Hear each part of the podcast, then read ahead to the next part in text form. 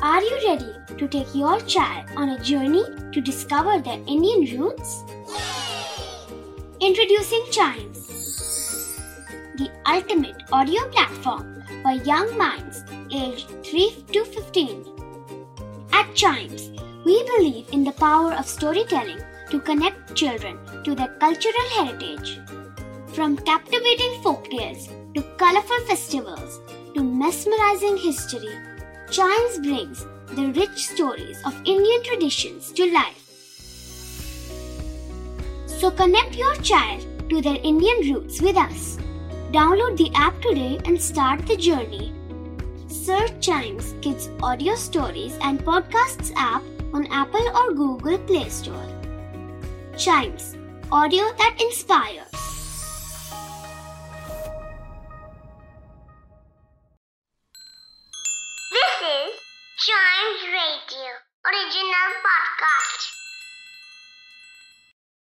सातवां अध्याय। खेल शुरू। क्या? बेन चिल्लाते हुए लगभग अपनी सीट से कूद पड़ा। तुम दोनों सच में इस कहानी पर विश्वास करने लगे हो? अच्छा तुम्ही ने तो कहा था कि ये वास्तविक कहानी है। अर्जुन ने फ़ौरन कहा। हाँ कहा था लेकिन ये अभी भी एक कहानी ही है। तुम इस पर विश्वास कैसे कर सकते हो? बेन ने पूछा मेरे पिताजी ने भी मुझे बचपन में वे कहानी सुनाई थी पर तब मैं बहुत छोटा था। फिरोज ने बिना कोई हरकत किए बहुत शांत स्वर में कहा मुझे भी। अर्जुन बोला मैंने भी पहले इस कहानी के बारे में सुना है लेकिन बेन जब तुमने हमें इसे बड़े विवरण में समझाया तो बात अलग हो गई और अब मैं इस कहानी को अपने दिमाग से नहीं निकाल पा रहा हूँ। बेन को पता नहीं था कि ऐसे हालात में क्या कहना चाहिए? वह जानता था कि कहानी एक भारतीय लोक कथा है, लेकिन उसे नहीं लगता था कि वास्तव में ऐसा कभी कुछ हुआ भी होगा। एक बार फिर बेन दूसरों से अलग महसूस करने लगा। वे एक अमरीकी था और भारत में पैदा नहीं हुआ था। उसके पापा भारत में अपनी नौकरी के लिए आए थे और अब वहीं रहने का मन बना चुके थे। यही कारण था कि बेन को यहाँ स्कूल भी शुरू करना पड़ा था। बेन ने तो अपने दोस्तों को यह कहानी वैसे ही सुनाई थी, लेकिन अब दोनों, अर्जुन और फिरोज, उसे सच मान रहे थे और उनको रातों को कहानी को लेकर के बुरे सपने भी आ रहे थे। वे केवल अपने दोस्तों के और करीब आने की कोशिश कर रहा था। वे सिर्फ़ भारतीय सभ्यता का हिस्सा बनना चाहता था, जिससे कि उन तीनों की दोस्ती और मज़बूत हो जाए। मैं माफ़ी चाहता हूँ दोस्तों, मुझे नहीं पता था कि यह कहानी तुम दोनों को इतना डरा देगी। बेन ने स्पष्ट रूप से पछतावा जताते हुए कहा। उसकी उदास आँखों ने उन दोनों को बता दिया कि वे सच में नहीं जानता था कि दोनों पर कहानी इतना असर कर जाएगी। कोई बात नहीं, बेन। फिरोज ने बेन के कंधे को थपथपाते हुए कहा। तुम तुम नहीं जानते थे। बेन ने सिर हिलाया, पर तभी बेन के दिमाग में एक प्रश्न आया और उसने पूछा, अगर तुम दोनों ने ये कहानी सुनी है तो बताओ कि जादूगर से पेड़ क्यों नहीं गिरा? फिरोज साथ ही बोल पड़ा इस हफ़्ते मैंने अपने पिताजी से फ़ोन पर इस कहानी के बारे में पूछा था। उन्होंने बताया कि कहानी के अनुसार जादूगर के साथ ही दूसरे ग्रह के कुछ और लोग भी जादूगर से छुपते हुए पृथ्वी पर आए थे। उन्होंने राजा को जादूगर के बुरे विचारों के बारे में बता दिया था और उससे प्रार्थना की थी कि जैसे भी हो जादूगर को हराना बहुत ज़रूरी है वरना वे हर जगह तबाही फैला देगा।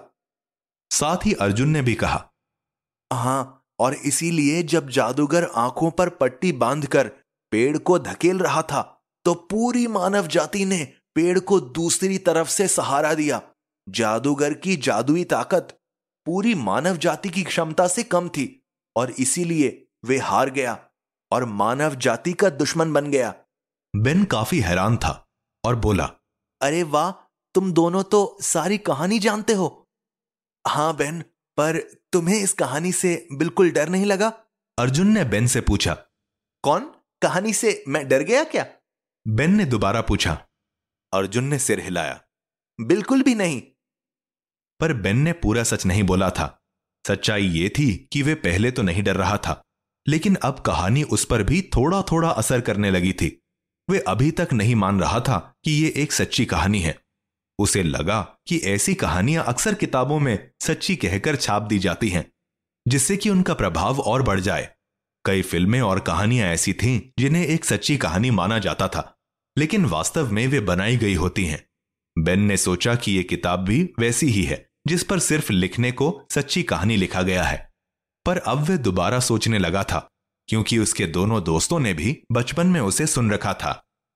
बेन को लगने लगा कि अगर कहानी सच्ची है तो हो सकता है कि दार्जिलिंग का जादूगर अभी भी इसी शहर में हो और अभी भी मनुष्यों के बीच में रहता हो। अगर वे इस शहर या इस स्कूल में भी होता तो क्या होता? बेन ने सोचना शुरू किया पर तभी अपने होश संभालते हुए उसने इन विचारों को एक तरफ़ कर दिया। उसने अपना डर फिरोज और अर्जुन को दिखाने की जहमत नहीं उठाई। तभी रात के खाने के खत्म हो जाने की घंटी बजी।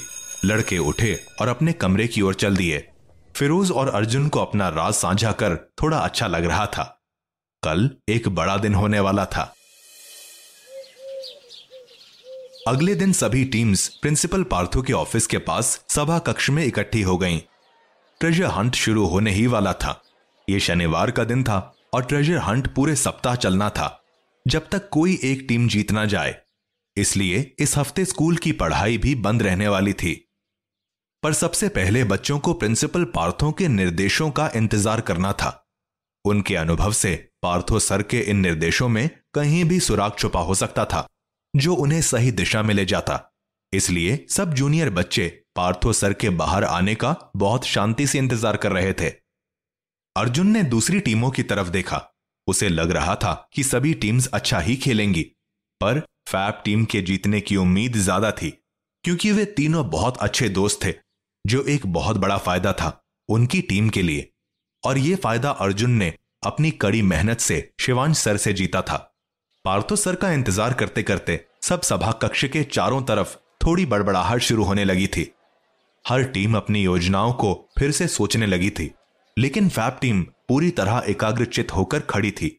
उन्हें अपनी तैयारी पर पूरा भरोसा था। और अब तीनों दोस्त सभा कक्ष में कंधे से कंधा मिलाकर खड़े थे। वे उन सैनिकों की तरह दिखते थे जो अपने अफसर के निर्देश की प्रतीक्षा कर रहे हों। अचानक से प्रिंसिपल पार्थो अपने कार्यालय से बाहर आए और पूरी सभा में चुप्पी दौड़ गई। इतना सन्नाटा था कि अर्जुन अपने दिल की धड़कन सुन सकता था। उसने अपने साथियों पर नज़र डाली और मुस्कुराया। बच्चों, पार्थो सर ने कहना शुरू किया। मैं तुम सभी का बिशप हाई ट्रेजर हंट प्रतियोगिता में स्वागत करता हूँ। सभी छात्रों ने तालियाँ बजाना शुरू किया। ट्रेजर हंट पूरे साल का सबसे अच्छा हिस्सा था, और अब वह मौका आ गया था। बच्चों के उत्साह को संभाल पाना अब काफ़ी मुश्किल था।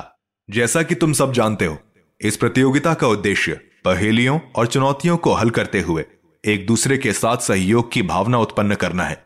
इसलिए तुम सभी बिशप हाई ट्रॉफी को खोजने के लिए अपने साथियों के साथ मिलकर काम करोगे। पार्थो सर ने घोषणा करी तभी पार्थो सर के इशारे पर एक और अध्यापक ने पास रखी ट्रॉफी की बड़ी सी तस्वीर उठा के बच्चों की तरफ़ कर दी, जिसे देखते ही बच्चों में एक अजब सी लहर दौड़ गई। ट्रॉफी बहुत सुंदर थी और वे पिछले सालों की तुलना में और भी बेहतर और चमकदार थी। अर्जुन और उसके दोस्तों के मन में अब इस ट्रॉफी को जीतने की चाह और बढ़ गई। अब तुम्हारे पहले सुराग के लिए मैं एक पहेली सुनाऊँगा और जब तुम इसे सुलझा लोगे तो ये तुमको इस प्रतियोगिता में अगली सीढ़ी की ओर ले जाएगी। समझे? पार्थो सर ने कहा। जी सर जी सर। छात्रों ने तुरंत एक साथ कहा। मैं कुछ समय बात करने के लिए बाकी अध्यापकों के साथ अपने ऑफ़िस में जा रहा हूँ। और अगर तुम लोगों के पास मेरे लिए कोई सवाल हो तो मैं उनका उत्तर वापस आकर दूँगा।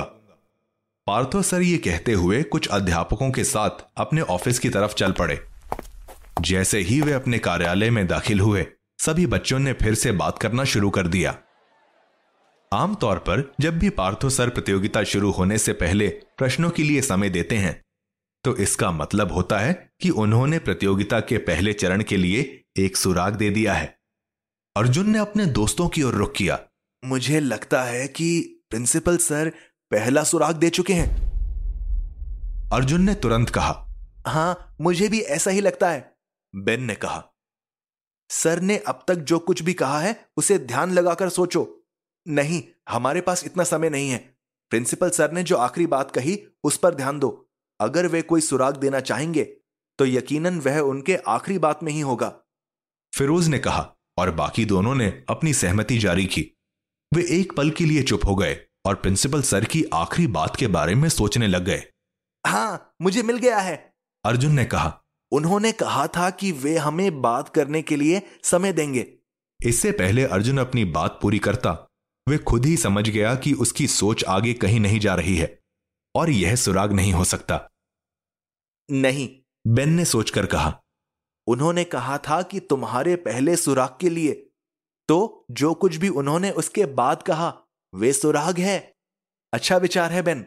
अब उन्होंने क्या कहा था? फिरोज बोला और सब सोचने के लिए फिर से चुप हो गए। उन्होंने कहा था कि तुम्हारे अगले सुराग के लिए मैं एक पहेली सुनाऊँगा और जब तुम इसे सुलझा लोगे तो ये तुमको इस प्रतियोगिता में अगली सीढ़ी तक ले जाएगी। रुको यही सुराग है। फिरोज ने उत्सुकता के साथ कहा उन्होंने कहा कि जब हम इसे सुलझा लेंगे तो ये हमें हमारी अगली सीढ़ी तक ले जाएगी। सीढ़ी यही तो है। बेन ने टोका सीढ़ी। वे एक सीढ़ी के बारे में बात कर रहे थे। लड़कों ने एक पल के लिए सोचा पूरे स्कूल में केवल एक ही जगह सीढ़ियाँ थीं। पुस्तकालय।